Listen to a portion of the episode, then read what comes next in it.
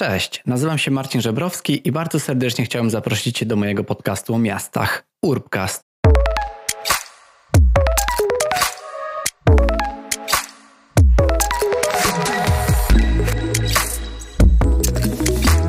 Cześć i witajcie w najnowszym odcinku Urbcastu. Bardzo się cieszę, że mogę to powiedzieć, bo wracam z nowymi odcinkami.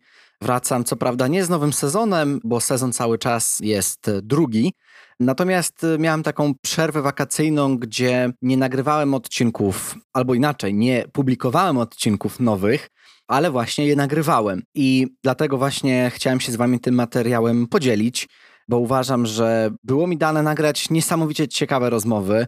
Korzystałem w pełni z tego, że byłem na wakacje w Polsce.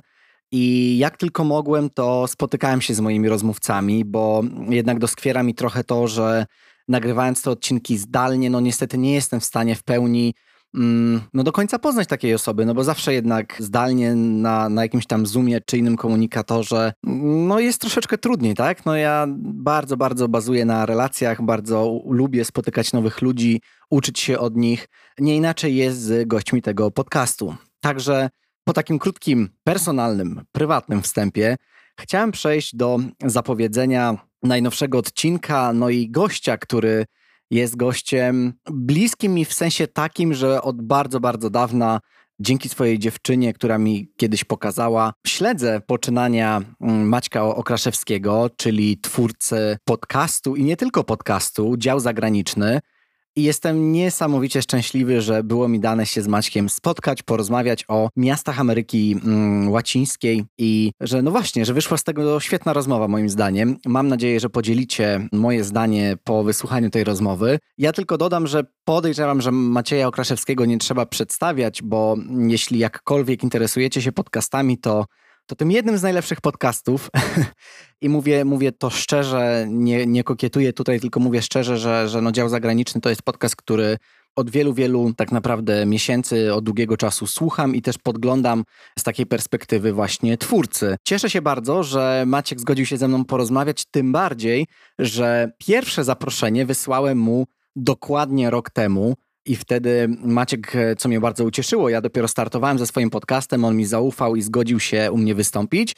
No ale były różne koleje losu takie, że nie mogliśmy się przez ten rok spotkać i wreszcie nam się udało. Czyli tak jak za chwilkę usłyszycie w rozmowie, spotkaliśmy się dosłownie po 366 dniach od mojego pierwszego maila, którego napisałem do Maćka. Wreszcie się udało, także jestem szczęśliwy.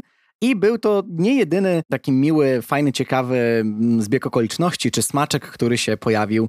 O nim też usłyszycie w rozmowie. Przechodząc już do tematu samego odcinka, w moje ręce też e, dzięki mojej dziewczynie jakiś czas temu, dłuższy już, wpadła mm, książka, wpadła publikacja profesor Mirosławy Czerny, Stare i nowe w przestrzeni miasta Ameryki Łacińskiej, aktorzy i kontestatorzy zmian. I gdy zobaczyłem tą publikację, to jakoś od razu mi się skojarzyło, że jest taka jedna osoba, która na temat Ameryki Łacińskiej wie sporo. No i nieprzypadkowo był to oczywiście autor podcastu Dział Zagraniczny. I o tym właśnie będzie ten dzisiejszy odcinek, czyli czego uczą nas metropolie latynoamerykańskie. Rozmawiamy o dwóch kolumbijskich miastach, o Medellin i o Bogocie. I pytam Maćka, który mieszkał w Ameryce Południowej, pytam go o to, jak tak naprawdę jego oczami te miasta funkcjonowały, ponieważ możemy czy w Medellin, czy w Bogocie usłyszeć o różnych projektach, które się tam dzieją, które zmieniają te miasta na bardziej przyjazne ludziom.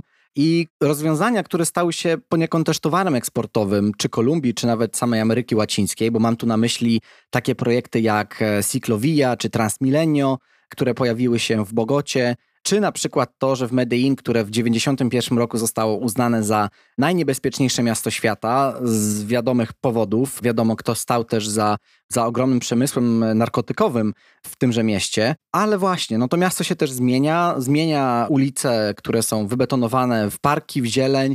I to jest tylko jedna z tych, z tych zmian, która dzieje się między innymi też w, w Komuna Trese, czyli w Komunie 13. To jest taka bardzo ciekawa dzielnica, która przychodzi duże zmiany, ale też rozmawiamy właśnie na podstawie tej publikacji o tym, jak te miasta się kształtowały, co tak naprawdę mogli zrobić urbaniści, którzy wiele, wiele dekad temu planowali te miasta, jaki jest wpływ też kolonizatorów, którzy z Europy przybywali do Ameryki Południowej i nie tylko. Miasta Ameryki Południowej to naprawdę, naprawdę ogromny, no właśnie, patchwork, można by powiedzieć, czyli jest to niesamowicie różnorodne miejsce, gdzie spotykają się różne wpływy, różne bardzo ciekawe procesy i o nich właśnie dzisiaj z Maćkiem porozmawiamy. A więc nie przedłużając, bo ten wstęp i tak był rekordowo długi, chciałem Was zaprosić na najnowszy odcinek Urbcastu.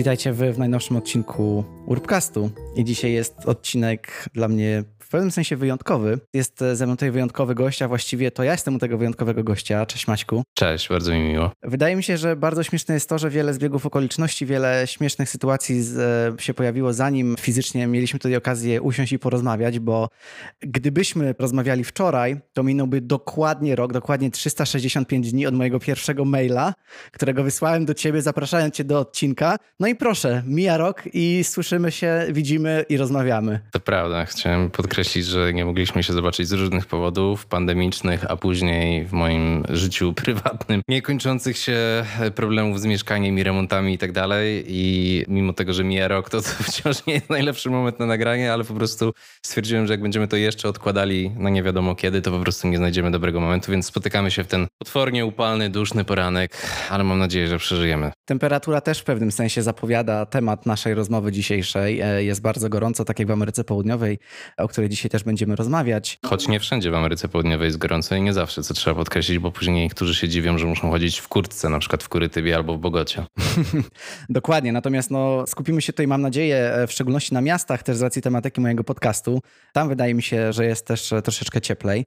Natomiast jeszcze szybki kolejny zbieg okoliczności jest taki, że też rozmawiamy w pomieszczeniu, w którym ja kiedyś pracowałem około 5 lat temu. To była moja pierwsza praca, więc tych zbiegów okoliczności na pewno, na pewno trochę jest. No i cieszę się, że, że po prostu tutaj możemy porozmawiać i wydaje mi się, że też e, słuchacze, słuchaczki raczej e, wiedzą, czym się zajmujesz, ale dla takiej formalności chciałem się też ciebie zapytać i poprosić o takie krótkie przedstawienie. Nazywam się Maciek Okraszewski, jestem dziennikarzem, zajmuję się zagranicą, a specjalizuję się w Iberoameryce, czyli Ameryce Łacińskiej oraz Półwyspie Iberyjskim. Przez lata pisałem dla gazet, dla portali informacyjnych, dla w zasadzie wszystkich największych tytułów i najważniejszych w Polsce, prawie wszystkich. Natomiast gdzieś na boku prowadziłem taki projekt, który się nazywał Dział Zagraniczny, gdzie poświęcałem czas i miejsce informacjom ze świata, które po prostu w tych polskich mediach nie miały nigdy szans się przebić.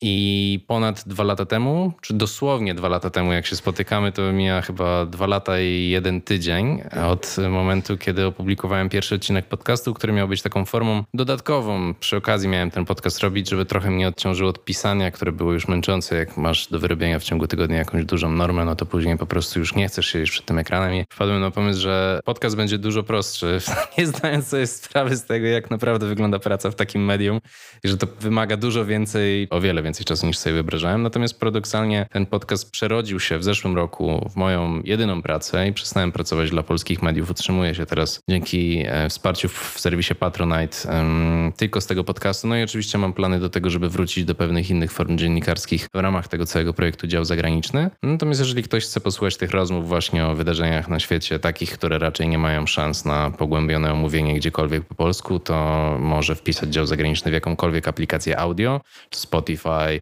Apple Podcast, Google Podcast, albo po prostu wejść na moją stronę działzagraniczny.pl i tam posłuchać, co to takiego. Jesteś też ekspertem, e, jeśli chodzi o właśnie zakres tematyki między innymi Ameryki Południowej, Ameryki Łacińskiej. Wiem, że też tam miałeś okazję mieszkać, pomieszkiwać i, i też o tym chciałem dzisiaj z tobą porozmawiać. Natomiast zanim chciałem się też ciebie spytać o takie narodziny twojej pasji do podróżowania, kiedy jeszcze mieszkałeś w Łodzi.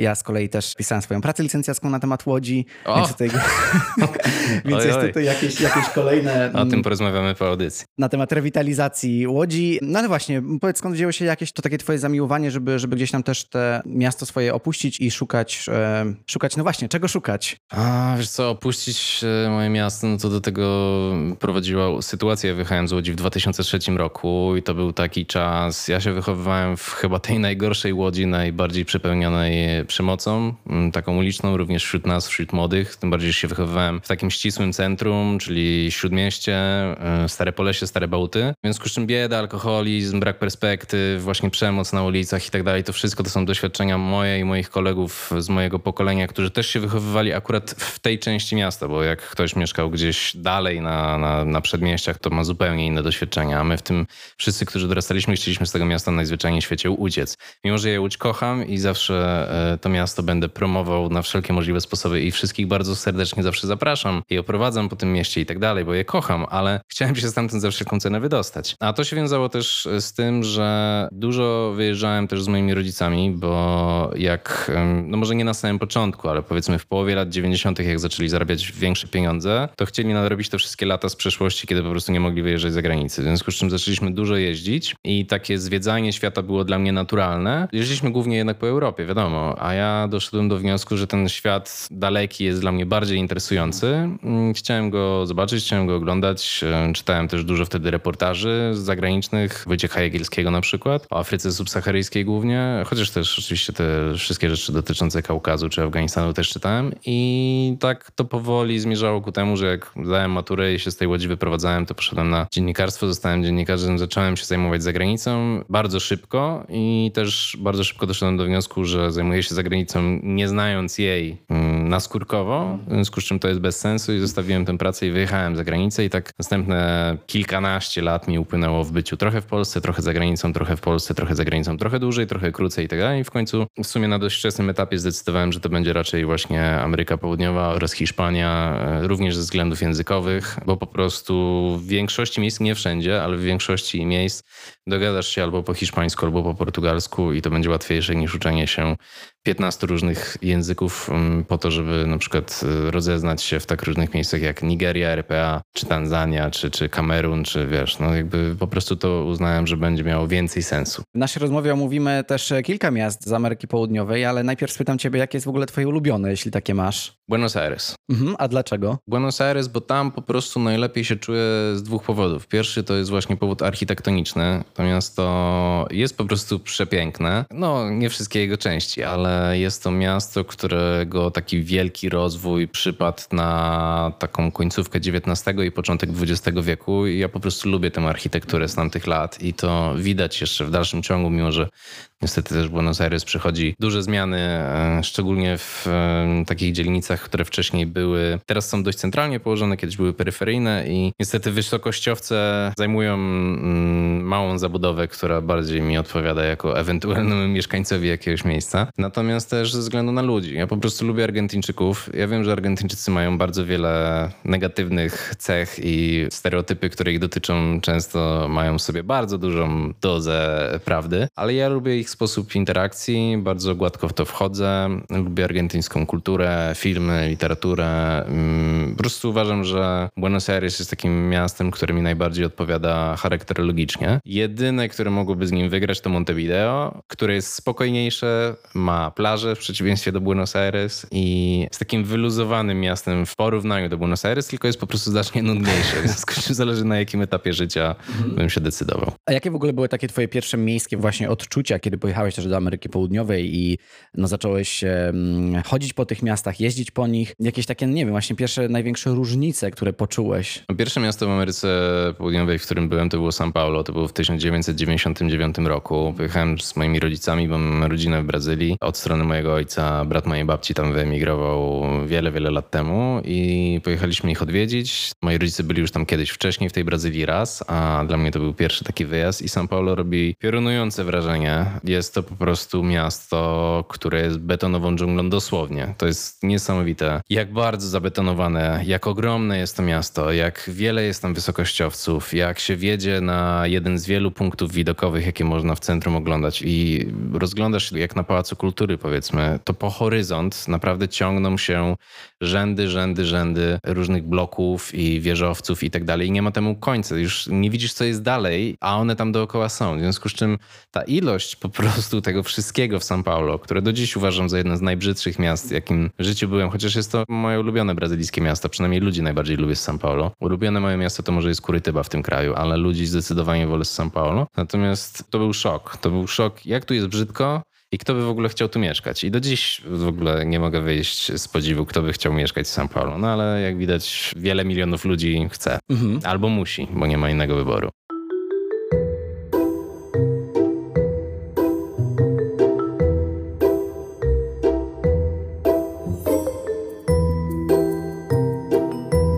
Teraz z kolei chciałem porozmawiać o tym, dlaczego tak jest, bo nie ukrywam, że tutaj do naszej rozmowy przygotowując się bardzo dużo korzystałem z publikacji profesor Mirosławy Czerny, Stare i Nowe w przestrzeni miast Ameryki Łacińskiej i pani profesor tam właśnie bardzo, bardzo fajnie opisuje to, jak te miasta się wszystkie tworzyły. Ja tylko tutaj bardzo to krótko przytoczę, bo też celem takim e, pośrednim tej mojej rozmowy też jest zachęcenie zarówno czy do posłuchania twojego podcastu, czy właśnie też do zapoznania się z tą publikacją, czyli to, że tak naprawdę no, te miasta w Ameryce Południowej, one były jakby tak różnych stron formułowane, przez tak różne czynniki. Wymieńmy chociażby wpływ kolonizatorów, to po pierwsze. Wymieńmy też klimat, układy urbanistyczne, czy powstające dzielnice biedy, conventillos, ale także bogactwa surowców z drugiej strony, też po które te wszystkie wyprawy tak naprawdę wyruszały do Ameryki Południowej. Po nawet to, że Ameryka Południowa w pewnym momencie zaczęła właśnie przypominać trochę Amerykę Północną, czyli ten odpływ mieszkańców na te suburbia, gdzie też ląd był troszeczkę tańszy.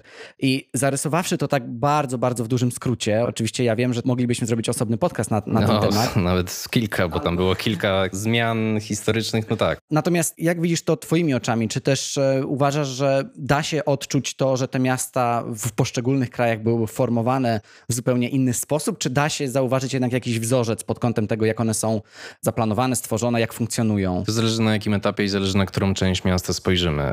Znam autorkę tej publikacji nie osobiście, ale wiem kto to jest. Czytałem wiele jej artykułów nie czytałem tej książki, więc y, nie znam zawartości, do niej się nie mogę odnieść. Natomiast wydaje mi się, że pewnie będzie w jakiś sposób zbieżna z tym, co powiem. Kiedy formowały się w ogóle metropolie, pamiętajmy, że przed przybyciem Europejczyków też były różne metropolie mezoamerykańskie, które były duże, tak? Myślimy o Aztekach, o Majach, o, o Inkach. One dorównywały, a czasem przekraczały to, jak wyglądały miasta na przykład europejskie w odpowiednim okresie. Natomiast oczywiście one w żaden sposób nie mają wpływu na to, jak metropolie mm, latynoamerykańskie wyglądają dziś. Ta została przerwana. Może trochę w Meksyku, to widać, mam na myśli stolicę Meksyk, może trochę w Cusco, może w mniejszych miejscowościach gdzieś, ale generalnie rzecz biorąc było tak, że podczas kolonizacji Hiszpanie mieli narzuconą bardzo jasną strategię, jak mają budować swoje miasta. Portugalczycy niby też, ale nie trzymali się tego aż tak stricte. No i większość miast to jednak są miasta hiszpańskie, czy postkolonialne po Hiszpanach, w związku z czym możemy założyć, że większość wyglądała z grubsza tak samo wtedy, ponieważ po prostu narzucono im taki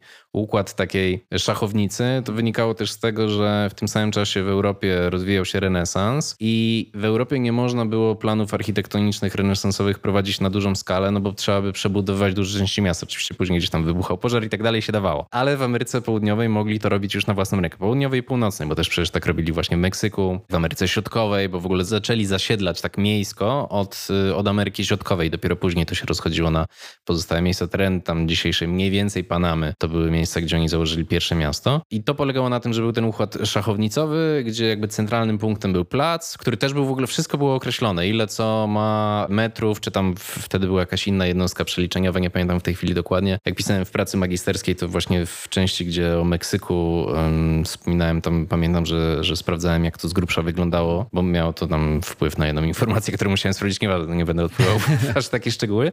Natomiast oni powtórzyli ten układ na całym kontynencie. I w Ameryce Północnej, i też w Ameryce Południowej. I jak spojrzymy z góry na historyczne części tych miast, tych najważniejszych, największych miast założonych przez Hiszpanów, to one tak właśnie wyglądają, jak takie siatki, jak takie szachownice. Zupełnie to nie wygląda jak miasta w Europie, chyba że na przykład Łódź, tak? Założona dużo później przypomina ten urbanistyczny plan. Natomiast później to zostało zabetonowane na bardzo długo. Ten okres kolonialny to jest okres takiego marazmu postępującego. Te miasta były małymi tak naprawdę ośrodkami. Większość gdzieś tam przy wybrzeżu, a jeżeli w głębi lądu, to też się wiązało z różnymi rzeczami, albo na przykład właśnie z tym, że gdzieś tam były kopalnie, albo że gdzieś były plantacje, albo na przykład, że miejsce było takim punktem przejściowym, bo na przykład São Paulo, które dziś jest największą w ogóle metropolią Ameryki Południowej, to przez długi, długi czas to była po prostu misja chyba jezuitów, o ile dobrze pamiętam, bo to jednak jezuici w tej Ameryce Południowej tam działali. I to było po prostu takie miejsce, w którym zatrzymywali się podróżni jadący dalej, do kopalni. W związku z czym z wybrzeża tam był taki przystanek i to było w ogóle miejsce, które nie miało żadnego potencjału rozwoju w tamtym czasie. Natomiast to wszystko zaczęło się zmieniać w XIX wieku. W przypadku kolonii hiszpańskich, dlatego że uzyskały niepodległość, a w przypadku um, Brazylii też uzyskała niepodległość, chociaż te związki z Portugalem były mocniejsze, ale możemy je wrzucić do jednego worka, bo trendy od tamtej pory zaczęły być wspólne. I to, co zaczęli robić, to jest przebudowa tych miast na wzór francuski. Francuzi mieli ogromny wpływ na to, jak wyglądała w tamtym czasie urbanizacja latynoska i to na przykład Buenos Aires bardzo widać. To w jaki sposób te budynki użyteczności publicznej wyglądają,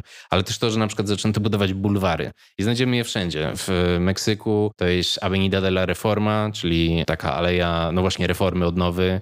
Avenida de Macio w Buenos Aires, a po drodze między innymi przecież słynna Avenida Paulista w São Paulo. Są wszystko takie bulwary budowane na wzór francuski, choć dziś niektóre może nie wyglądają, na przykład Paulista niekoniecznie, ale na przykład właśnie Avenida de Macio, jak tam jesteśmy w Buenos Aires i spojrzymy dookoła, to pomyślimy, no tak, to wygląda znajomo z grubsza. Co też prowadziło do tego, że oni te siatki zaburzali. Też na przykład Buenos Aires jest diagonal, czyli po prostu spójrzmy sobie na mapę z góry i mamy taką właśnie szachownicę powiedzmy i nagle fru, jakby ktoś wziął długopis i po prostu przeciął, wiesz, po skosie miasto. Niespełniony urbanista. Tak.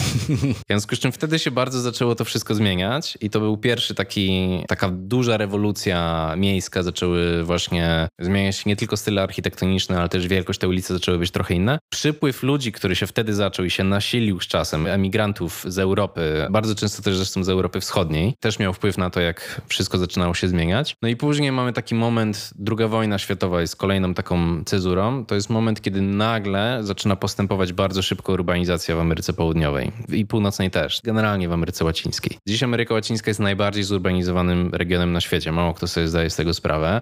I to było tak, że w połowie XX wieku jeszcze to chyba co trzeci, o ile dobrze pamiętam, mieszkaniec tego regionu mieszkał w miastach. A dziś to jest 80 kilka procent, prawie 90. Samych miast takich powyżej 200 tysięcy jest, jest kilka tysięcy w Ameryce Południowej i też pamiętam, że też kiedyś pisałem o tym artykuł z 3-4 lata temu i sprawdzałem takie dane, że miasta Ameryki Południowej generują nieproporcjonalnie duże PKB w stosunku do reszty świata, czyli tam, nie wiem, ze dwa razy więcej niż na przykład miasta azjatyckie, półtora raza więcej niż miasta europejskie, że generalnie życie miejskie to jest to. Niektórzy mają taką wizję trochę tej Ameryki Południowej, że o Amazonia albo Pampa, że są gauchos i tak dalej. To wszystko jest też prawda. To jest prawda. Natomiast przytłaczająca większość ludzi mieszka w miastach i to jest na przykład też jakby taki, czasami tłumaczy, że coś się dzieje w Amazonii i próbuję wytłumaczyć polskiemu słuchaczowi czy czytelnikowi, że dla mieszkańca São Paulo Amazonia jest tak samo egzotyczna jak dla Polaka. Przytłaczająca większość mieszkańców São Paulo nigdy w życiu nie odwiedzi tej Amazonii. One, oni ją oglądają gdzieś tam w telewizji, ona jest super daleko, nie myślą o niej na co dzień i to jest życie miejskie. I ta urbanizacja się zwiększa, ona się powiększa. To też zmieniło wygląd tych miast. To, o czym ty mówiłeś wcześniej, czyli dzielnice biedoty i tak dalej, one się zaczęły rozwijać. One w różnych krajach mają różne nazwy. Vicios Miserias, na przykład właśnie teraz w Argentynie tak się na to mówi. Conventicios, to co ty mówiłeś wcześniej, to były takie, pierwotnie to były takie hotele długoterminowe, w których oczywiście tam spało po sześć osób w jednym pokoju i tak dalej. I te conventicios zostały na przykład takimi dzielnicami, na przykład jak ktoś pojedzie do La Boca, właśnie Buenos Aires, czyli tej takiej super teraz popularnej dzielnicy portowej, a jeszcze przecież w latach 80. dość niebezpiecznej. Jest zgentryfikowanej trochę w tym momencie. Mhm. Teraz bardzo zgentryfikowanej, straszliwie. Chociaż wciąż Wciąż zdarzają się tam miejscowi mieszkańcy, ale jednak turystyka tam zrobiła swoje.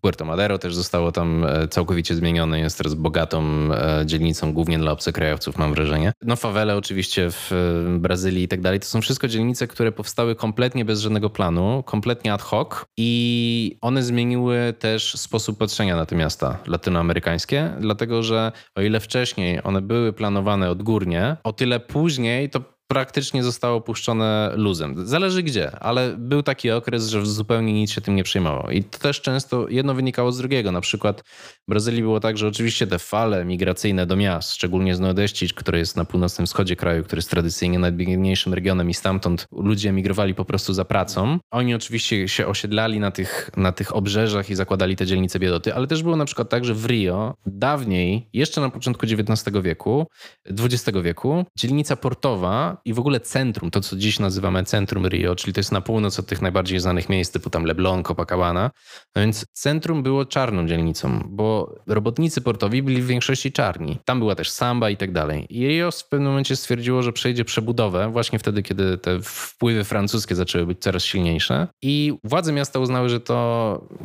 nie przystoi, żeby byli czarni w centrum miasta, które chce być zeuropeizowane. To był cały taki trend wybielania się na całym kontynencie. I oni wyrzucili tych wszystkich ludzi stamtąd, przebudowali to historyczne centrum, mniej więcej w taki sposób, jak ono wygląda dzisiaj, plus oczywiście tam później w drugiej połowie XX wieku przeszło różne zmiany.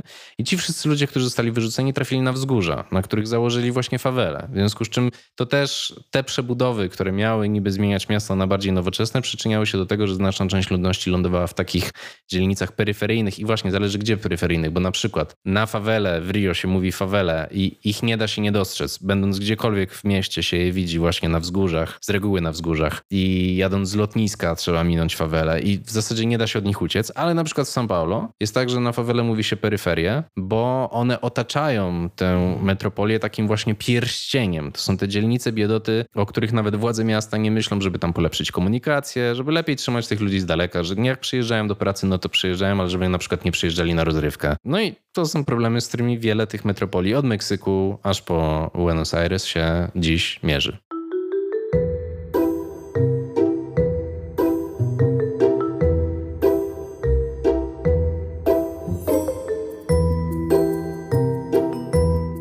Mnie jeszcze fascynuje to, że w Ameryce Południowej było możliwe stworzenie też jednej ze stolic od zera i tutaj mówimy tak. o, o, Brazylii stworzonej przez Lucio Conte i Oscara Niemayera i też e, Joaquina Cardozo, którzy tak naprawdę od zera zaplanowali całkowicie nowe miasto, nową stolicę i z tego co słyszałem nie jest ona zbyt przyjazna do, do, takiego życia. Nie jest. E, czy, czy właśnie chciałbyś jeszcze troszeczkę o niej wspomnieć, zanim przejdziemy już tutaj do takiego może głównego dania, czyli też do tych miast kolumbijskich, które mnie niesamowicie fascynują fascynują na, też na swój sposób. Wiesz co, no Brazylia została zaprojektowana, miała być takim symbolem nowej Brazylii. Tam w ogóle sam pomysł, żeby ona powstała był już trochę wcześniej, bo, bo te stolice się przenosiły. Najpierw był w Salwadorze, później było w Rio. I pomysł był taki, żeby to był nowy symbol kraju, nowego otwarcia, nowej Brazylii, która się wtedy budowała. W ogóle Brazylia kilka razy już miała być nową Brazylią. Zresztą 10 lat temu znowu była, miała być nową Brazylią. I stolicę wymyślono jako taki punkt, ona miała być centralnie położona po to trochę, żeby zrzucić zrzucić ten ciężar rywalizacji między São Paulo, który jest de facto stolicą taką gospodarczą kraju, a Rio, które było tą stolicą taką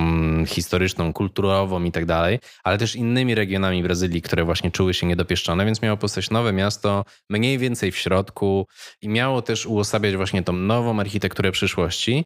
Dlatego ono zostało zaprojektowane w taki sposób, już pomijam to, jak budynki wyglądają. To jest bardzo ciekawe i w ogóle polecam każdemu wycieczkę chociaż raz, żeby zobaczyć po prostu, jak to miasto wygląda, bo Niemeyer faktycznie tam mógł robić co chciał i poszalał. Natomiast chodzi o to, że miasto zostało zaprojektowane pod samochody, a nie pod pieszych, bo uznano, że to jest przecież przyszłość, że każdy będzie miał samochód, każdy będzie jeździł samochodem. Zupełnie jakoś chyba nic się nie zastanawiał nad potencjalnymi korkami i tym wszystkim, co dziś jest naszym problemem. Natomiast wtedy tak projektowano Brazylię, że na przykład dzielnice do zamieszkania są de facto od siebie oddzielone, że jak mieszkasz w jednej dzielnicy, to dostać się do drugiej, no można na piechotę, ale to jest męczące, na różne sposoby problematyczne. Chodniki, które ostatnio, ostatnio miasto przeszło w ciągu ostatnich kilku lat pewną reformę i jakby polepszyły się standardy. Pojawiły się chodniki. Tak, ale jak byłem w 99 po raz pierwszy, to naprawdę było takie miasto, gdzie no nie dało się poruszać pieszo, ani nawet rowerem. Trzeba było po prostu jeździć samochodem. I ta stolica dziś oczywiście jest już miastem zamieszkałym. To nie jest tak, że jest mm, takim sztucznym tworem, w którym mieszkają tylko urzędnicy. Dziś to jest spore miasto i ono żyje, ale to wciąż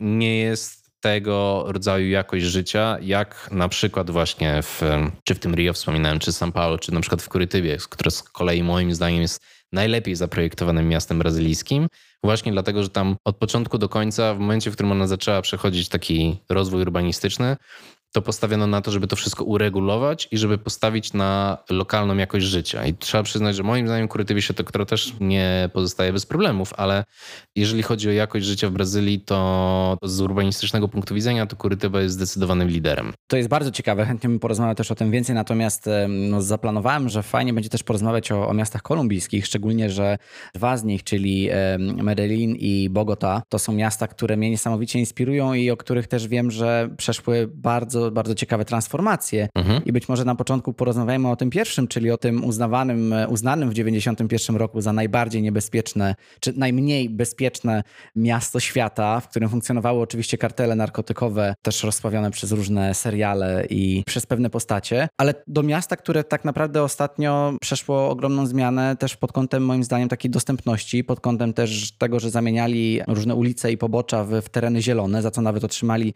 nagrodę w programie środowiskowym Organizacji Narodów Zjednoczonych. Pojawiły się też kolejki linowe i słynna Komuna 13. Mhm, komuna Trese. Komuna Trese. No właśnie, jak do tego wszystkiego doszło? Tutaj bardziej w taki krótki sposób, jakbyśmy spróbowali też e, powiedzieć, co było takim powodem tych zmian, jak w ogóle do nich doszło, że to bezpieczeństwo zaczęło, bezpieczeństwo i dostępność zaczęło jednak się zwiększać w tym mieście. Zaczęło się zwiększać, chociaż Medellin nie jest pozbawiony problemów. E, jeszcze trzy lata temu, bo to był 2018 rok, jednak władze musiały wysłać ponad tysiąc żołnierzy i policjantów właśnie między innymi do Komuna Trese, po tym jak znowu wybuchły różne walki, ale do tego jeszcze dojdziemy. Medellin jest dobrym przykładem. W ogóle Kolumbia jest też dobrym przykładem różnych zmian, dlatego że to jest trudny bardzo geograficznie kraj. Żeby poruszać się po Kolumbii, to jest bardzo skomplikowane ze względu na to, jak ona jest ukształtowana. Te pasma górskie Andów naprawdę przecinają Kolumbię w taki sposób, że państwa jako zorganizowanej struktury wpływowej nie było w wielu częściach Kolumbii w zasadzie aż do niedawna. I to nie było nawet nie to, że w stanie takim formalnym, bo formalnie oczywiście ta Kolumbia gdzieś tam wszędzie byli jacyś urzędnicy i tak dalej, natomiast dotarcie na miejsce na przykład sił porządkowych, czy zainwestowanie w rozwój właśnie infrastruktury i tak dalej było bardzo skomplikowane i wiele z tych części kraju trochę rozwijało się tak po swojemu. I Medellin jest takim miejscem, które między innymi z tego powodu niestety stało się takim właśnie symbolem na początku lat 90. tej przemocy, właśnie ze względu na działalność karteli narkotykowych. To wynikało z tego, że Kolumbia jest krajem o niezwykle takiej przeszłości bardzo krwawej, bardzo przemocowej, nawet jak na standardy latynoskie, które w ogóle są, moglibyśmy długo rozmawiać o historii i ja uważam, że to, że te kraje są ufundowane na przemocy ma generacyjny skutek późniejszy i tak dalej. I to, że na przykład w Brazylii też bohaterami narodowymi też do niedawna byli ludzie, którzy po prostu dokonywali ludobójstw na najzwyczajniej świecie. Zresztą w Argentynie też to przychodzi jakieś teraz zmiany i tak dalej. Natomiast Kolumbia nawet na tym tle miała bardzo krwawy XX wiek, szczególnie taki okres La Violencia, który zaczął się po zamordowaniu w latach 40. kandydata na prezydenta i później nastąpiła wojna domowa i tak dalej. I Medellin jest położone w takim miejscu, dookoła którego można uprawiać kokę i można ją oczywiście zbierać, przerabiać na właśnie na kokainę i tak dalej. I które też było miejscem, gdzie to było miasto zawsze istotne i wpływowe, natomiast te okolice, cała ta Antiochia, to był jeden z tych centralnych punktów tego La Violencia. I stąd między innymi te późniejsze problemy urbanistyczne, ponieważ ludzie zaczęli uciekać mniej więcej w latach 60.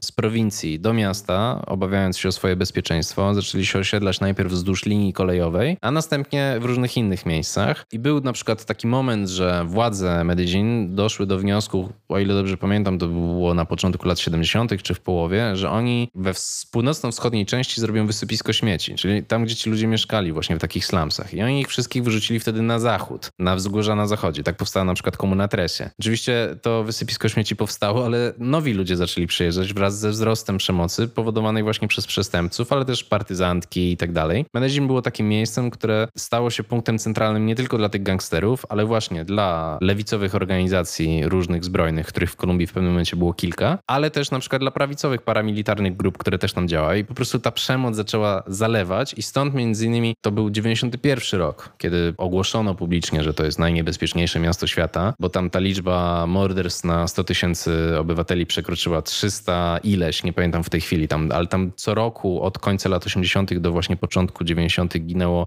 kilka tysięcy osób w tym Medellin, w sensie było mordowanych, w związku z czym to była naprawdę wojna domowa, wywołana między innymi przez Pablo Escobara, czyli tego najbardziej znanego narkobarona, który paradoksalnie odpowiada za to, co się stało później, czyli za to odrodzenie się miasta, ponieważ w momencie, w którym on był taką osobą mogącą jeszcze wszystko i w momencie, w którym jeszcze nie wydał tej wojny otwartej państwu, po czym musiał się zacząć ukrywać i tak dalej. Nie będziemy się w tę historię wkręcać.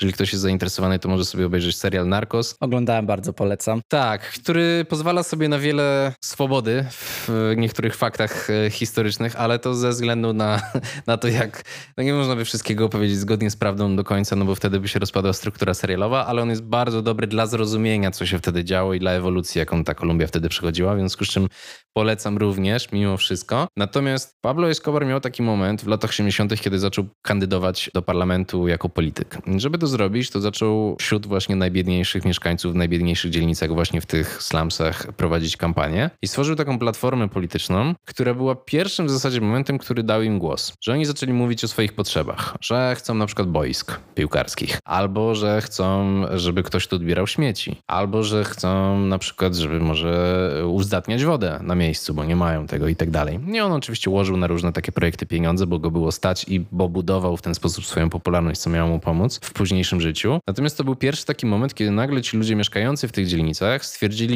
no dobra, to my teraz może możemy mówić o tym, czego chcemy. Jesteśmy tu na stałe, nie jesteśmy tu tymczasowo. To nie jest tak, że przyjechaliśmy uciekać przed tą przemocą i zaraz wrócimy na tą wieś. Urodziło się to już drugie, trzecie pokolenie ludzi, którzy nie będą wracać na żadną wieś, którzy nie chcą tam jeździć. My chcemy tu zostać. To jest też zresztą historia Pablo Escobara, który pochodził ze wsi, ale wychowywał się już w mieście i też na tą wieś w zasadzie wrócić nie chciał, chyba że, no jakby nie będę tu już w jego historię się wkręcał, ale w związku z czym to był pierwszy moment, kiedy oni zaczęli o tym mówić. I 91 rok to też jest rok przełomowy, ten rok, kiedy ogłoszono, że Medellin jest tą najniebezpieczniejszym miastem świata. Jest rok przełomowy, bo wtedy nową konstytucję napisano. Pablo Escobar został zabity dwa lata później, tak swoją drogą. Natomiast ta nowa konstytucja dała więcej władzy w ręce lokalnych społeczności, samorządów. Wcześniej wszystko było kontrolowane bardzo centralnie, bardzo odgórnie i dlatego nie działało za bardzo w takim kraju, który jednak nie da się nim tak od góry zarządzać. W 91 roku po raz pierwszy dano ludziom więcej możliwości oraz też w 91 roku Kolumbia jakby zyskała przewagę militarną nad swoimi przeciwnikami w pewien sposób. Ona zaczęła się rozwijać i 10 lat później osiągnęła apogeum. 2002 rok to był właśnie taki moment, kiedy do Komuna Tresze wjechało właśnie wojsko, w cudzysłowie czyścić tę dzielnicę, co udało się częściowo, częściowo nie. Natomiast jest jeszcze rok 98. 98 to jest taki rok, kiedy wchodzi taka ustawa stwierdzająca, że władze miast mają obowiązek tworzyć plany miejscowe. Wcześniej czegoś takiego nie było, wcześniej nikt o, o czymś takim nie myślał. W związku z czym to wszystko składając do kupy, jeszcze też to, że Medellin ma takie przedsiębiorstwo miejskie, które produkuje energię, które jest drugą największą firmą w całej Kolumbii, więc jest niesamowicie bogatą firmą najzwyczajniej w świecie. W związku z czym uchwalono też w mieście taką uchwałę, czy rozporządzenie, nie wiem jak to nazwać prawidłowo po polsku, że jedna trzecia zysków będzie inwestowana w miasto. Mhm. To jest moment, w którym się wszystko zmieniło. Ten początek lat 2000, kiedy zaczęto myśleć o tym, co można tutaj robić i tak dalej, zaowocowało tym, że powstało biuro architektoniczne kilka lat później, takie miejskie biuro architektoniczne, które zaczęło myśleć nad zmianami w mieście, ale w taki sposób, żeby konsultować się z ludźmi, którzy mieszkają w danych miejscach. I na przykład po raz pierwszy w życiu właśnie urzędnicy miejscy zaczęli jeździć do Tresie i rozmawiać z tamtymi, nie tylko tam, bo do różnych innych też dzielnic, zaczęli rozmawiać z tymi ludźmi, czego oni potrzebują, jakich chcą zmian, a jakie propozycje na przykład ze strony Urzędu Miasta byłyby akceptowalne, a jakie nie, a jeżeli nie są, to dlaczego jednak urząd uważa, że to by była dobra propozycja i czy oni to zrozumieją. Zresztą wtedy został burmistrzem, się teraz zapomniałem nazwiska, ale został burmistrzem taki młody polityk, e, który później zresztą kandydował na prezydenta, chyba trzeci wynik e, udało mu się zdobyć. I on był pierwszym, który zaczął w ogóle się tam pojawiać. Bo wcześniej było też tak, że te wszystkie górskie, mówiąc w skrócie, dzielnice, one żyły osobno od reszty Medellin. Ci ludzie, którzy żyli na dole i ci ludzie, którzy żyli na górze, mogli się spotkać tylko w sytuacji gdzieś tam zawodowej, z reguły właśnie na dole. Natomiast to w drugą stronę nie działało. Ani ci nie zjeżdżali w wolnym czasie na dół, ani ci z dołu nie wjeżdżali na górę. W związku z czym nic się nigdy nie spotykał. Tak naprawdę to były jak dwa osobne organizmy.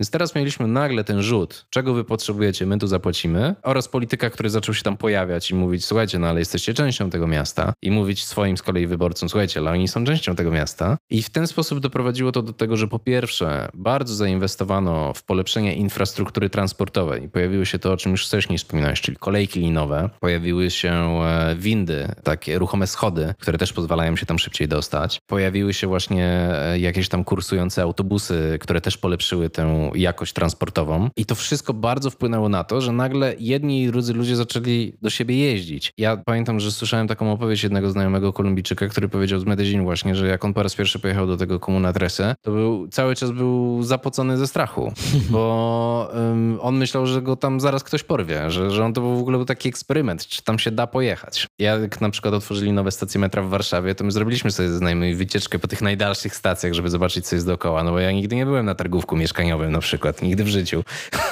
I, no, I nie towarzyszyło mi takie uczucie, prawda? Jechałem, jechałem zobaczyć, co tam jest, poszedłem do żabki, kupiłem lemoniadę. A, a tutaj naprawdę strach. I z drugiej strony ci ludzie z góry, którzy nie za bardzo wiedzieli, czy zjechać na dół. Poszły bardzo duże inwestycje w... Um, jeszcze te w ogóle transportowe rzeczy zaczęły być kopiowane w różnych miejscach na świecie. Jest na przykład w La Paz, jak ktoś pojedzie do stolicy Boliwii, znaczy to nie jest formalna stolica, ale de facto. No więc jak ktoś pojedzie do La Paz, to ono wygląda jak miska na dole w tej mhm. miejsce jest La Paz, a dookoła jest El Alto, które w ogóle po hiszpańsku znaczy wysokie. El Alto jest tam dzielnicą biedną, formalnie jest w ogóle osobnym miastem, no ale one tworzą jakiś taki wspólny organizm. I pamiętam też, jak tam byłem w 2010, jeszcze nie było kolejek, to dostanie się z El Alto do La Paz i z powrotem, jak na przykład jechałem tam na jakieś umówione spotkanie, to była wieczna walka z jakimiś korkami. Po prostu trzeba było założyć, że co najmniej będę godzinę jechał tam na miejsce, gdzie chcę dotrzeć i to poza godziną szczytu, a powrót to już w ogóle będzie tragedia. Natomiast w pewnym momencie w La Paz otworzono właśnie też kolejki i to do El Alto i to niesamowicie poprawiło mobilność tamtejszych mieszkańców. I to jest na przykład coś, co właśnie w Medellinie zostało przetestowane wcześniej, sprawdziło się wspaniale. Też te inwestycje, to o czym mówiłem wcześniej, inwestycje w e, przestrzeń miejską, że stworzono na przykład centra kultury. Wcześniej dzieciaki nie miały gdzie pójść, najzwyczajniej w świecie. Teraz mają boiska, na których mogą pograć w kosza czy w nogę, czy porobić inne rzeczy, ale mają,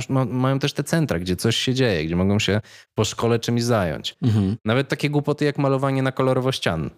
to nagle sprawiło, że coś tam się zmieniło wizualnie, że zaczęli przyjeżdżać turyści. Przecież przed pandemią chyba 20 tysięcy turystów miesięcznie odwiedzało Komunatresę, co też pokazuje, że jaki jest fokus na, na przykład na tę dzielnicę, a na inne niestety nie. One są trochę zaniedbane pod tym względem, ale to sprawiło, że tam ludzie zaczęli zarabiać pieniądze na miejscu, że nie tylko są przewodnicy, za tam kilkanaście złotych de facto w przeliczeniu, można z kimś też tam przejść za 25-30 złotych, ale pojawiły się na przykład garkuchnie, gdzie gotuje się taki tradycyjny rosół z kurczaka, ale on tam ma też kukurydzę, to jest jakby takie danie, zresztą nie tylko w Kolumbii, ono w ogóle w krajach andyjskich w różnych wariacjach się pojawia, w związku z czym ci ludzie zaczęli zarabiać pieniądze. I równocześnie ten model, który się tam sprawdził, zaczął też być wprowadzany gdzie indziej, czyli na przykład wracając do tego wysypiska śmieci, do tych ludzi, którzy uciekali przed przemocą, osiedlali się wzdłuż linii kolejowej. To jest taka dzielnica, która z kolei się nazywa Morawia i ona była po prostu ogromnym wysypiskiem przez lata. Jak w momencie, w którym ruszyły prace w Komuna Trese, to tam wciąż było wysypisko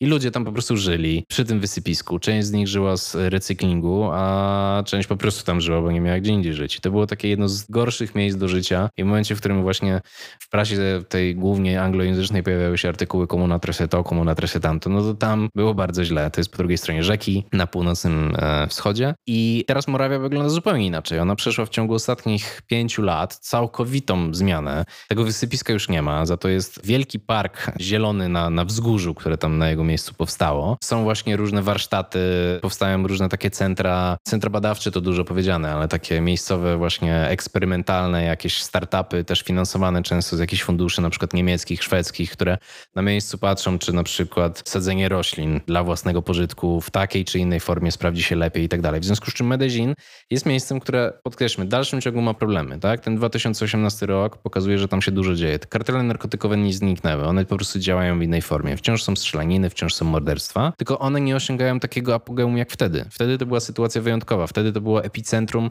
naprawdę wojny domowej, która była straszna i która nie brała jeńców. Mm, wojna nie brała jeńców, przepraszam, że tak już ten upał na mnie działa, w którym to nagrywamy. Natomiast mm, wtedy było bardzo, bardzo źle. Teraz wciąż nie jest za dobrze, bo generalnie Ameryka Łacińska ma bardzo wysokie statystyki przestępczości, co też wynika właśnie z tej ogromnej skali urbanizacji, dzielnic biedoty i tak dalej. Ale na przykład Medellin po prostu tę zmianę widać gołym okiem i tam się polepsza. To nie jest miejsce, które bym wybrał do życia, ale myślę, że przez jakiś czas, jeżeli ktoś chce tam się zatrzymać, to jest to na pewno fajne. Jest na przykład taki mój ulubiony raper hiszpański, Caseos, czy Casio w zasadzie, z e, Biladores del Verso, takiej grupy właśnie z Saragosy hiszpańskiej, taki powiedzmy sokół hiszpański, jeżeli ktoś słucha polskiego, polskiego hip-hopu, no to można go porównać do sokoła w pewnym sensie i też wiekowo zresztą. I on jak przechodził wypalenie zawodowe, jak dostał też depresję i tak dalej, to on na przykład wyprowadził się do Medellin z Hiszpanii na chyba rok czy półtora roku i wrócił ze świetną płytą. W związku z czym to jest miejsce, gdzie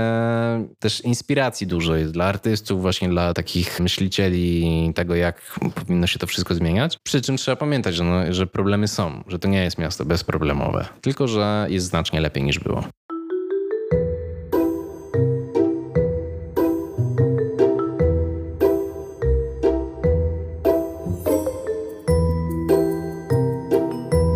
Przenieśmy się teraz o mniej więcej 400 kilometrów na południowy wschód do drugiego kolumbijskiego miasta, o którym chciałem porozmawiać, czyli o Bogocie.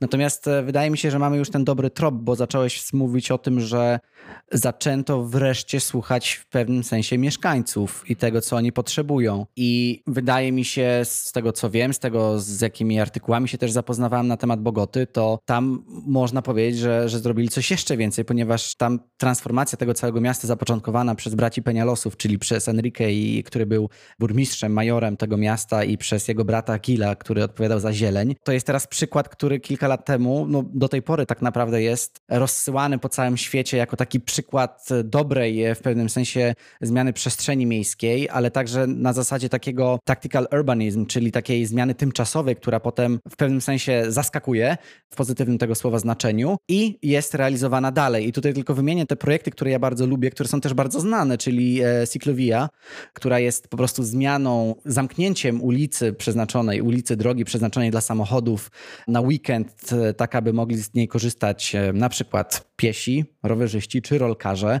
i z tego też właśnie bardzo dużo zdjęć możemy znaleźć w internecie. Też te ulice zmieniają swoje czasem kolory za pomocą czy kredy, czy jakichś farb. To są też takie bardzo znane zdjęcia właśnie z tej części globu. Czy chociażby Transmilenio, czyli wreszcie dostrzeżenie potrzeby tej komunikacyjnej mieszkańców, czyli uruchomienie systemu autobusów, które zaczęły dowozić mieszkańców e, w znacznie szybszy sposób, ponieważ zostały wyznaczone specjalne buspasy. I to są już przykłady, które się rozeszły na cały świat, a ja jak spotykam kogoś z Kolumbii i zaczynam, a jeszcze lepiej z Bogoty, i zaczynam mówić o tych zmianach, to ci ludzie są zawsze niesamowicie zaskoczeni, że ja w ogóle znam. Znam e, Enrique Peñalosę, że znam jakby rzeczy, które, które się tam wydarzyły. Więc może skupmy się najpierw na początku właśnie w takiej perspektywie bardziej lokalnej, czyli jak te zmiany tam zachodziły i czy Kolumbijczycy są też tego świadomi, przynajmniej ci mieszkający w Bogocie, że te ich zmiany stały się w pewnym takim sensie, no tutaj powiem po angielsku role model, tak? czyli takim towarem eksportowym dobrych praktyk w zmianie miejskiej. Myślę, że nie są świadomi zaczynając od końca i większość przynajmniej nie jest świadoma i to też wynika z tego, że wbrew tej bardzo dobrej prasie one nie rozwiązały wielu problemów Bogoty. Aha. Ale faktycznie są pod wieloma względami rewolucyjne. Ja bym, jedyną uwagę jaką mam jest taka, że mm, o ile Enrique Peñalosa był taką osobą, która zapoczątkowała te dwa projekty, o których mówiłeś, Transmilenio oraz e, Ciclovie, to ja bym nie pokładał wszystkiego tylko w nim, bo mhm. przed nim byli jeszcze poprzedni burmistrzowie i po nim byli. On zresztą był burmistrzem dwa razy, ponieważ prawo kolumbijskie zabrania reelekcji bezpośredniej. Nie wolno na dwie kadencje jeden po drugim być, co ma też e, eliminować korupcję i tak dalej. W związku z czym był cykl różnych burmistrzów, którzy już wcześniej tak naprawdę w połowie lat 90.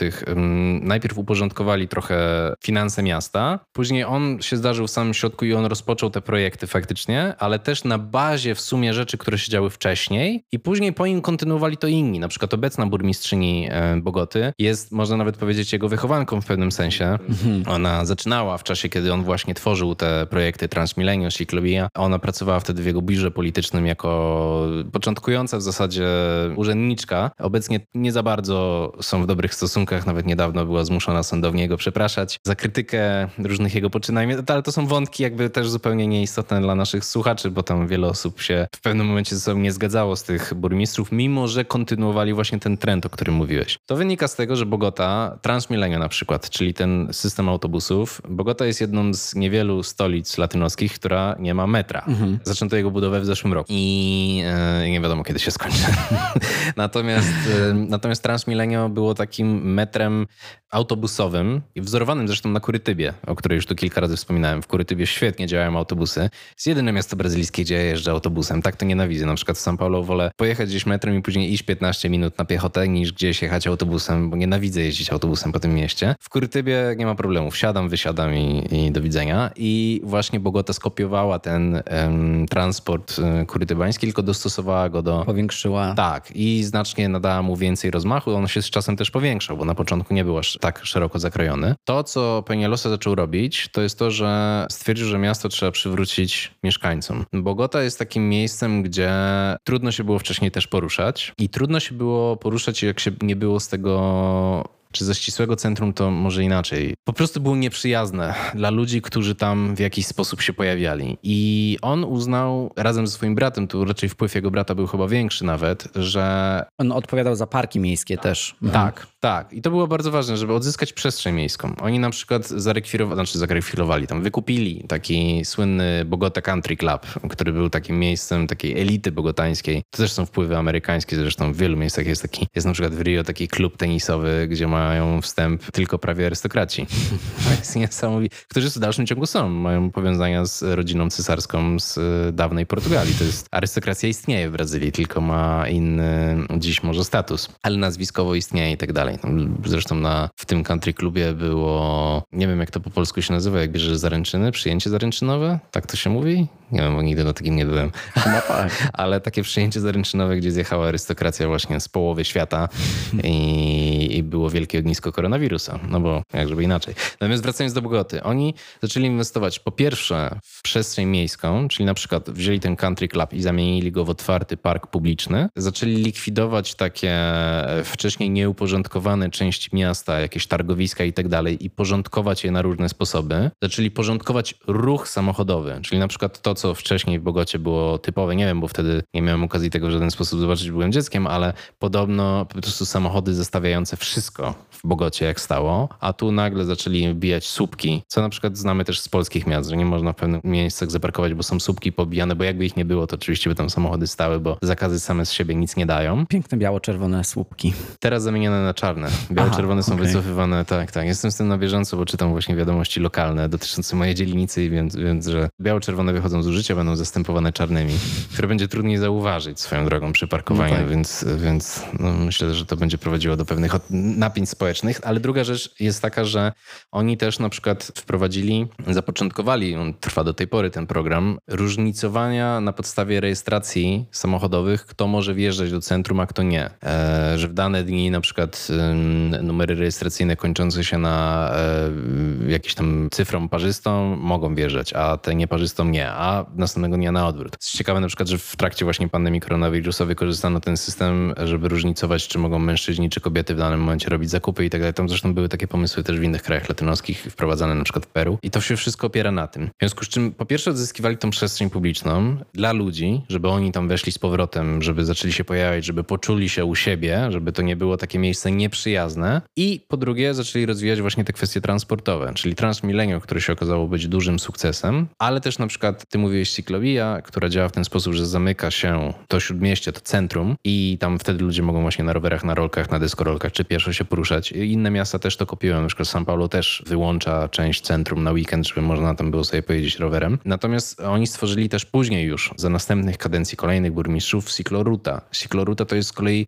to są ścieżki mhm. mm, rowerowe, które chyba Bogota, o ile się nie mylę, ma najwięcej w całej Ameryce Łacińskiej. Nie wiem, ile tych kilometrów ścieżek rowerowych jest. 300, mhm. 500, musiałbym sprawdzić, ale jest naprawdę bardzo, bardzo dużo. I to był też taki pomysł na to, żeby postawić na jakby od y, samochodzenia tego miasta, żeby poruszać się w taki sposób, że te odległości są takie, że, że można to robić, żeby to było też bezpieczne, żeby nie trzeba było jeździć między samochodami, żeby namawiać ludzi do właśnie tego jeżdżenia na rowerach. I one się też bardzo przydały, te cykloruty, właśnie w trakcie pandemii.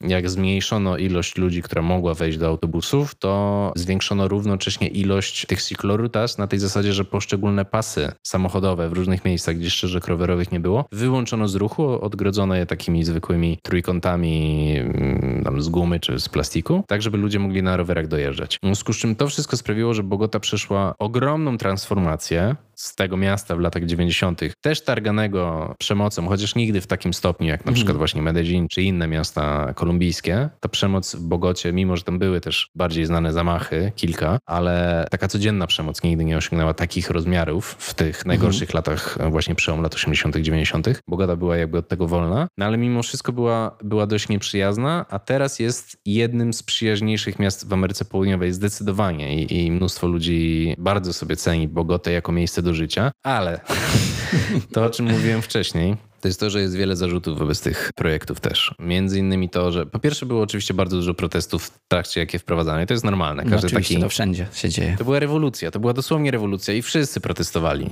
Peñalosa podczas swojej pierwszej kadencji miał tam ogromne problemy. On się ledwo utrzymał jako burmistrz tak naprawdę z powodu między innymi, nie tylko z tego powodu, ale te projekty miały ogromny wpływ na to, że ludzie po prostu byli na niego wściekli. Wszyscy byli wściekli, że jak to, że tu po prostu to wszystko się nie sprawdzi. Okazało się, że się sprawdziło. Natomiast nie sprawdziło się do końca, bo pomimo tych wszystkich zmian, pomimo Transmillennium, pomimo cykloruta i tak dalej, w dalszym ciągu Bogota ma najgorsze korki, w przynajmniej tej części kontynentu. Zastanawiam się teraz, czy gorsze niż w São Paulo, które są też straszliwe ale, albo w Meksyku, ale musiałbym sprawdzić jakieś zestawienia. Natomiast Bogota ma ogromne problemy z ruchem samochodowym. Mimo, że tylko co trzeci mieszkaniec Bogoty ma w ogóle samochód, to te korki, wieczne stanie w korkach jest absolutnym standardem. Przez to też Bogota, która dodajmy, że jest w górach, właśnie dlatego ludzie sobie często nie zdają sprawy, mm, w sensie ludzie mówią o Polakach, którzy mają wyobrażenie Ameryki Południowej właśnie przez taki, niestety polskie media taki wizerunek projektują, że to jest zawsze plaża, palmy, że w ogóle jakby cała Ameryka Południowa to była Kostaryka albo właśnie Rio. Natomiast na przykład Bogota jest położona trzy razy wyżej niż Zakopane. Tam naprawdę jest zimno. I też to, że jest otoczona górami, pięknymi, widoki są piękne, ale to sprawia, że po prostu jest smog. Cały czas wisi tam smog. To jest też na przykład problem Santiago de Chile, który też bardzo inwestuje w e, transport publiczny na różne sposoby. Między innymi właśnie te autobusy, ale ma też przecież metro, w przeciwieństwie do Bogoty. I to niezłe metro i tak dalej. Ale też smog na przykład w Santiago de Chile jest niesamowity. Ja mieszkałem przez w sumie 4 lata w Granadzie w Hiszpanii, które też jest wspaniałym miejscem, ma najczęściej odwiedzany zabytek hiszpański, no bo Alhambra i tak dalej, i tak dalej, ale mało kto sobie zdaje sprawę z tego, że ta Granada też położona wysoko w górach jest w takiej właśnie miejsce i też po prostu tonie w smogu i to jest niesamowite, jak czasami e, chodziłem sobie gdzieś tam z psem trochę wyżej i patrzyłem z góry to nie są chmury, tylko to jest smog, no więc w Bogocie ten smog jest niewyobrażalnie większy niż na przykład w tej malutkiej Granadzie hiszpańskiej. Zresztą, e, a mówię o tym dlatego, bo Bogota pierwotnie nazywała się Santa Fe, tak się nazywa miasteczko pod Granadą, w którym obozowali tam Ferdynand i Izabela, jak był ostatni moment rekonkwisty w 1492 roku. Dlatego się nazywa Santa Fe, czyli Święta Wiara. I założyciel Bogoty, konkwistador, urodził się w Santa Fe pod Granadą. Aha. Dlatego na początku nazwano Bogoty Santa Fe i ona tak się długo nazywała, do pewnego momentu, kiedy nie, nie zmieniono na Bogota. I też to miejsce w czasach kolonialnych nazywało się wicekrólestwem, no bo każda kolonia była wicekrólestwem, to było wicekrólestwo Nowej Grenady, bo też po polsku się mówi Grenada, a nie Granada, nieważne, no ale to, to tak jeszcze a propos ciekawostek. W związku z czym to się nie zmieniło i ten smog się utrzymuje i żadne te projekty rowerowe jak na razie nic w tym nie pomogły.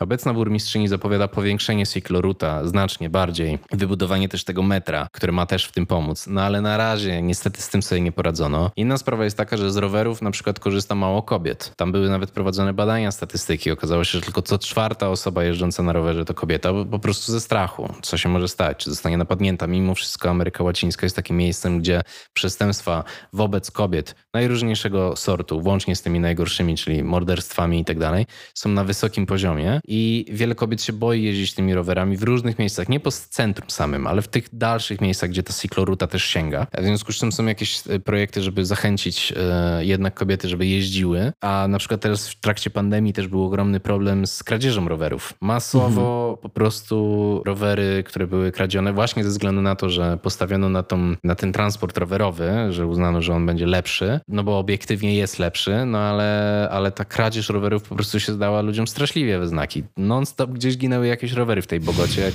Tam pamiętam lokalne doniesienia, że cały czas rowery później stworzono jakiś rejestr centralny rowerów, gdzie nie tylko oczywiście numery seryjne są, ale też wygląd roweru, dużo, dużo różnych rzeczy. I kolejna rzecz jest taka, na przykład Transmilenio, które działa bardzo sprawnie, jak się już jest powiedzmy w tej Bogocie w miarę centralnej, ale na przykład są problemy z tym, że Bogota wygląda w ten sposób, ona też jest położona w takiej trochę niecce, można powiedzieć, tak samo jak Medellin. I o ile na przykład Medellin, te najbiedniejsze dzielnice są na wzgórzach i tak dalej, tak w Bogocie są na południu. Soacia na przykład, to jest osobne miasteczko, są to takie miasteczka satelickie. No ale oczywiście większość z tych ludzi pracuje w Bogocie, Bogocie, musi dojechać. I taką, takim widokiem codziennie rano w, w tej Soaczy na przykład, jak te autobusy odjeżdżają, mimo że jest ich bardzo dużo, że są duże i tak dalej, są ogromne tłumy ludzi po prostu na stacjach, którzy czekają na to, żeby tam wejść i tak dalej. W związku z ten, ten system, mimo że jest sprawny i świetnie działa w dalszym ciągu, no tak. podkreślmy to, ale on po prostu nie wyrabia przy takiej ilości ludzi. W związku z czym na pewno te projekty są bardzo wysoko cenione na całym świecie. One pokazują, w jaką stronę można zmierzać i sprawdzają się. One się sprawdzają, tylko okazuje się, że one nie są wystarczające. W tym przypadku konkretnym Bogoty. Jak się je przenosi gdzieś na inny grunt, czy te, czy na przykład właśnie te z Medellin, to się okazuje, że one są skuteczne. Właśnie na przykład te linowe cable car po angielsku. Kolejki linowe. Kolejki linowe, na przykład właśnie w El Alto, La Paz. To się sprawdza. Te rowery, dołączanie tych ścieżek i tak dalej, to się wszędzie sprawdza. No, tylko jedyny problem jest taki, że właśnie no Bogota ma jednak te wyzwania w dalszym ciągu przed sobą.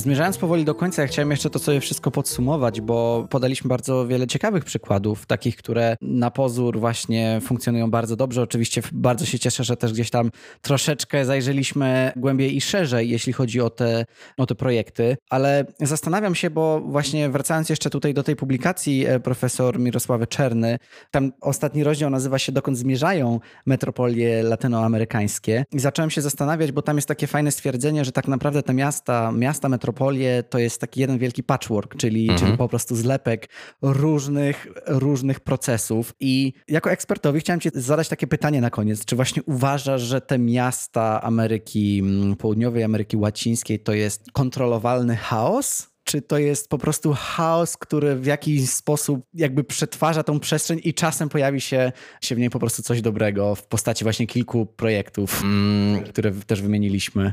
Więc tak, wrzucamy te wszystkie miasta do jednego worka, co jest trudne, bo jednak one są dość zróżnicowane i bardzo różnie w nich jest. Właśnie myślę, jak to. Nie potrafię takiego dobrego podziału zrobić. Nie jestem urbanistą, nie specjalizuję się w tych tematach. Natomiast tak jak obserwuję to po, po prostu na co dzień. Skupmy się na przykład na stolicach, no bo to jest najbardziej. Zawsze one przyciągają najwięcej osób, chociaż akurat na przykład nie Brazylii. To na pewno jest chaos. To jakby bez dwóch zdań. Procesy urbanizacji trwają urbanizacji w tym sensie, że coraz więcej ludzi przenosi się do miast, a ponieważ brakuje oczywiście dla nich mieszkalnictwa i tak dalej, to powstają te nowe dzielnice, które często powstają w chaosie, w braku zapewnienia usług podstawowych i tak dalej. To też jest na przykład ciekawy przykład brazylijski. W Rio chociażby. Wiele nowych dzielnic, takich biednych, jest kontrolowanych przez tak zwane milicje. To są takie gangi de facto, ale to są organizacje zbrojne stworzone przez byłych policjantów, przez byłych um, ochroniarzy różnych, um, pracowników służby więziennictwa, czasami zresztą ludzi na czynnej służbie, różnie to bywa. I one zapewniają ochronę tym dzielnicom, ale one też zapewniają podstawowe usługi. Na przykład dostawy gazu, na przykład podłączanie prądu, na przykład e, mają własne zakłady instalacji tam anten satelitarnych, żeby oglądać telewizję. Część gangów już takich kryminalnych, już nie milicyjnych, na przykład PSSF São Paulo, które jest największą organizacją przestępczą w tym stanie, zapewnia busiki dla pracowników, którzy mieszkają w tych dalekich dzielnicach i gdzieś muszą w tym São Paulo dojechać do pracy, a ze względu na to, że miasto nie zapewnia takiej infrastruktury, no bo gdzieś powstała dzielnica, nagle zamieszkała przez na przykład 5 tysięcy osób, tego nie było w żadnych planach urbanistycznych, nie ma tam żadnego autobusu i tak dalej, no to te gangi podstawiają busiki. Oczywiście płatne, to nie jest za darmo, to nie jest tak, że każdy sobie wsiada do busika i jedzie, to nie jest autobus do Tesco, ale tam Carrefoura,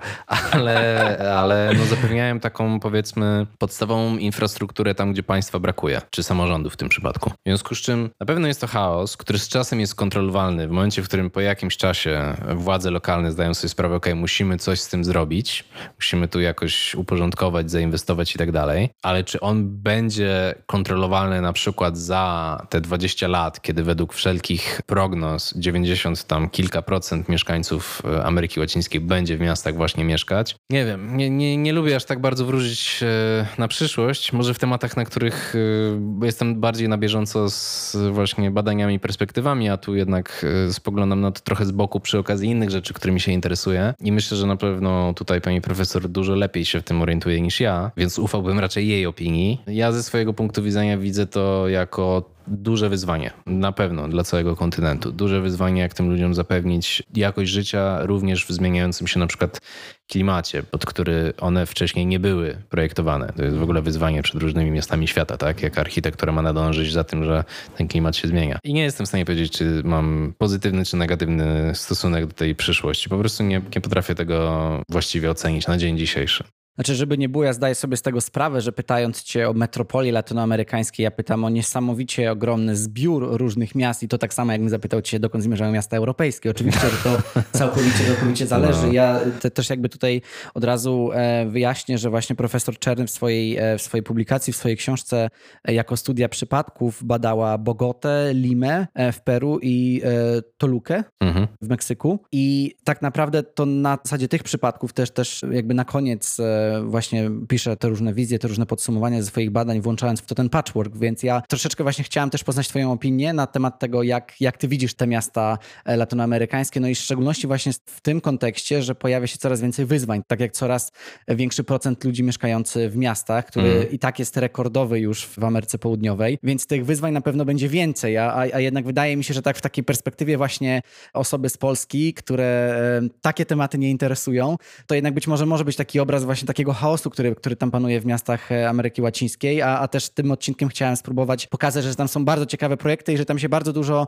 też na plus zmienia, co mam nadzieję udało mi się e, w tym, e, w, udało nam się w tej, w tej rozmowie osiągnąć. I na sam koniec chciałem cię jeszcze zapytać o dwie rzeczy. Mm. Chciałem cię poprosić o polecenie książki. Mm, może być to książka związana z tematyką, niekoniecznie, ale być może masz coś, co słuchacze, słuchaczki mogliby sobie po prostu po tej naszej rozmowie jeszcze, no nie wiem, przesłuchać, przeczytać, oprócz też właśnie zapoznania się z Twoim podcastem? To myślę, że najlepszą tutaj propozycją do tego akurat odcinka będzie książka, która nosi tytuł Dziobak Literatury z wydawnictwo Dowody na istnienie. Dziobak Literatury, bo właśnie odnosi się to do Dziobaka, to jest zbiór reportaży latynoamerykańskich przetłumaczonych przez wybitnych polskich tłumaczy. Tych reportaży jest kilkanaście, nie pamiętam dokładnie ile. Ona wyszła stosunkowo niedawno, chyba na początku tego roku. To też jest bardzo ciekawe, bo reportaż latynoski jest y, dość szeroki, żeby przywołać na przykład to, że przecież Garcia Marquez też zaczynał jako dziennikarz, no i zresztą wielu innych i tak dalej. Zresztą jego fundacja prowadzi szkolenia dla dziennikarzy i tak dalej. Natomiast ten reportaż latynoski nie funkcjonuje w takiej formie jak w Polsce. U nas jest moda na reportaż literacki od wielu lat i ona się utrzymuje i wyjdziemy do jakiejkolwiek księgarni po prostu książki za książkami polskich bądź zagranicznych autorów. W krajach latynoskich nie jest to aż tak rozbudowane, dlatego to jest ciekawy zbiór naprawdę świetnych autorów, niektórych znanych bardziej, niektórych znanych mniej. Myślę, że w Polsce Martin Caparros jest e, może trochę lepiej znany. E, ze swoją książką Głód na przykład, tak, która tak. jest doskonała, która tak. też pochłaniałam bardzo, bardzo długo, bo to jest bardzo duża książka, Oj, bardzo tak. gruba. Natomiast e, niesamowicie na mnie wpłynęła. Chciałem też właśnie do, o niej wspomnieć, jak mówiłeś o tych wysypiskach śmieci, bo on mm, też tam mm. pisze o, nie wiem czy to czy, czy, dokładnie pisał o przykładzie Kolumbii, ale pisał właśnie o tym, jak, jak ludzie starają się wyżyć e, z, no, wysypisk, z wysypisk tak, tak, śmieci, tak. tak. No to zresztą też nie tylko latynoski problem, tak jest w wielu miejscach na świecie. Azja, Azja też e, południowo-wschodnia się tym zmaga od jakiegoś czasu. No nieważne, w każdym razie dziobak literatury.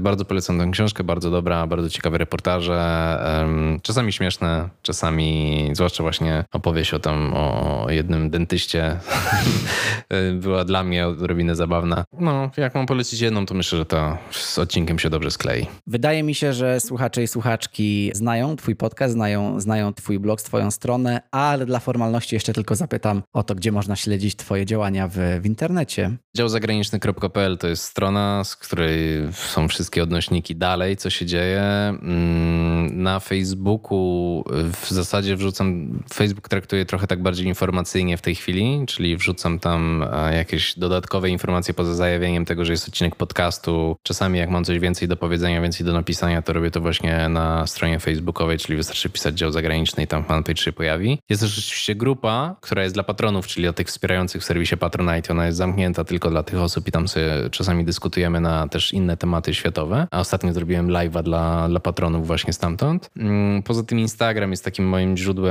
najczęstszej komunikacji. E, na Instagramie od poniedziałku do piątku codziennie rano wrzucam takie krótkie Insta Stories, jakąś informacją ze świata, e, niekoniecznie najważniejszą, w ogóle nie najważniejszą i też często nie taką, która jest na czołówkach. To nie chodzi o to, żeby gdzieś było daleko, daleko, tylko żeby to była taka rzecz, wyszukuję rzeczy, które kompletnie nie mają szans gdzie indziej się pojawić i one nie muszą mieć e, też przełożenia na życie słuchacza w Polsce, tylko chcę pokazywać, czym na co dzień żyją mieszkańcy na przykład Kamerunu, Omanu, Kambodży i tak dalej, co ich w danym momencie na przykład oburza, interesuje, na co mają nadzieję, w związku z czym te, ten rozrzut jest bardzo różnorodny. tam też wystarczy pisać dział zagraniczny na Instagramie i tam jestem chyba najaktywniejszy tak w mediach społecznościowych. No i mm, oczywiście podcast, czyli jak wspominałem wcześniej, dział zagraniczny we wszystkich aplikacjach audio wystarczy wpisać i tam się e, pojawiają e, wywiady co czwartek i bardzo tego pilnuję, żeby to było co czwartek, więc w zasadzie przerw praktycznie nie ma. W tym roku jeszcze nie było żadnej. Ostatnia była rok temu jesienią tam z powodów też osobistych. I jeszcze jest ten Patronite, o którym jednak wspomnę, bo jest to forma wsparcia dla mnie, jest dobrowolny, wszystko co robię jest za darmo, to robię to pro publico bono od samego początku, natomiast w momencie, w którym stało się to faktycznie moim jedynym zajęciem, to ten Patronite jest dla mnie bardzo istotny i to jest patronite.pl łamane przez dział zagraniczny i tam można wybrać sobie próg wsparcia, najniższy to jest 5 zł, najwyższy to jest 100 zł. Większość osób się decyduje na 20 i w ramach tego dostaje też tam jakieś dodatkowe nagrody, bo każdy z progów się z czymś tam wiąże i na przykład za ten 20 zł wysyłam taki newsletter cotygodniowy z artykułami ze świata, żeby były zawsze po angielsku, żeby każdy jednak, wydaje mi się, że ten angielski na tyle ogarnia, że ma szansę coś tam przyswoić, dlatego nie daje rzeczy po hiszpańsku, czy po portugalsku, czy po niemiecku. To są artykuły, to są filmy, to są podcasty, niekoniecznie opowiadające o szerokim świecie, chociaż takie treści też się zdarzają, ale bardzo często dotyczące nauki, historii, sztuki i tak dalej, z różnych części świata, bardzo dużo naukowych właśnie polecam treści, bo uważam, że żeby zrozumieć otaczającą nas rzeczywistość i otaczający nas świat i to, jak na nas oddziałuje, również na nas tutaj w Polsce i tak dalej, nie powinniśmy się się skupiać na tym, że gdzieś były wybory, a gdzieś wybucha rewolucja, a gdzieś wybucha wojna, jak to polskie media mają w zwyczaju. To też jest wszystko super istotne, ale dla lepszego zrozumienia powinniśmy właśnie chłonąć jak najwięcej takich treści, często spychanych gdzieś na bok, czyli właśnie z mojego punktu widzenia nauka, sztuka czy historia są rzeczami, które pozwalają nam lepiej zrozumieć, bo informacje, że coś gdzieś wybuchło, to możemy wszyscy wszędzie przeczytać w metrze na przykład. Ale dlaczego wybuchło? No to to już powinniśmy zrozumieć z kilku różnych punktów widzenia. W związku z czym polecam ten Patronite, bo ten różne ciekawe rzeczy się dzieją. I ja się cieszę też, że mieliśmy okazję porozmawiać na temat e, właśnie tych miast, które są jednak skomplikowane, jeżeli się tak na nie tak. spojrzy gdzieś tam z zewnątrz. I mam nadzieję, że ta nasza rozmowa to jest taki właśnie wstęp też do tej tematyki i bardzo dziękuję Ci w imieniu swoimi słuchaczy za to, że podzieliłeś się tymi swoimi jednak no bardzo, bardzo dużymi, bardzo dużym doświadczeniem z tej części świata. Dziękuję serdecznie, dziękuję za zaproszenie. Przepraszam, że tak długo trwało zanim się spotkaliśmy i... Tylko 365 dni. Tylko 365 więc... dni. Przepraszam też, że nie zdążyłem się przygotować do tego tematu jakoś tak bardziej pod kątem właśnie urbanistycznym. Na przykład nie przeczytałem tej książki, ale sam wiesz jak wygląda nasza komunikacja w ostatnich kilku tygodniach i naprawdę lejąca mi się z dachu woda mnie teraz powstrzymuje od tego, żeby zająć się czymkolwiek innym. Ale mam nadzieję, że przynajmniej jakąś wartość słuchacze z tej rozmowy wyciągną. Najważniejsze jest to, że się udało. Maćku, dziękuję. Dziękuję serdecznie.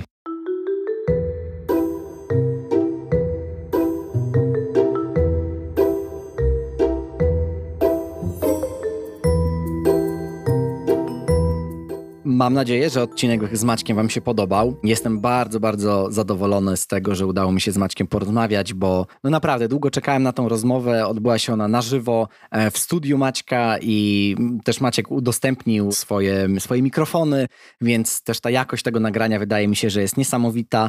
No i co, po prostu bardzo się cieszę z tego, że mogłem porozmawiać z jednym ze swoich, nie boję się tego użyć, jakichś e, podcastowych idoli, bo pamiętam właśnie, jak śledziłem Maćka też nie pod kątem nawet samej tematyki, która też mnie bardzo interesuje, ale też pod kątem tego, jak on rozwijał swój podcast, jakich używa metod do, do rozwoju tego podcastu.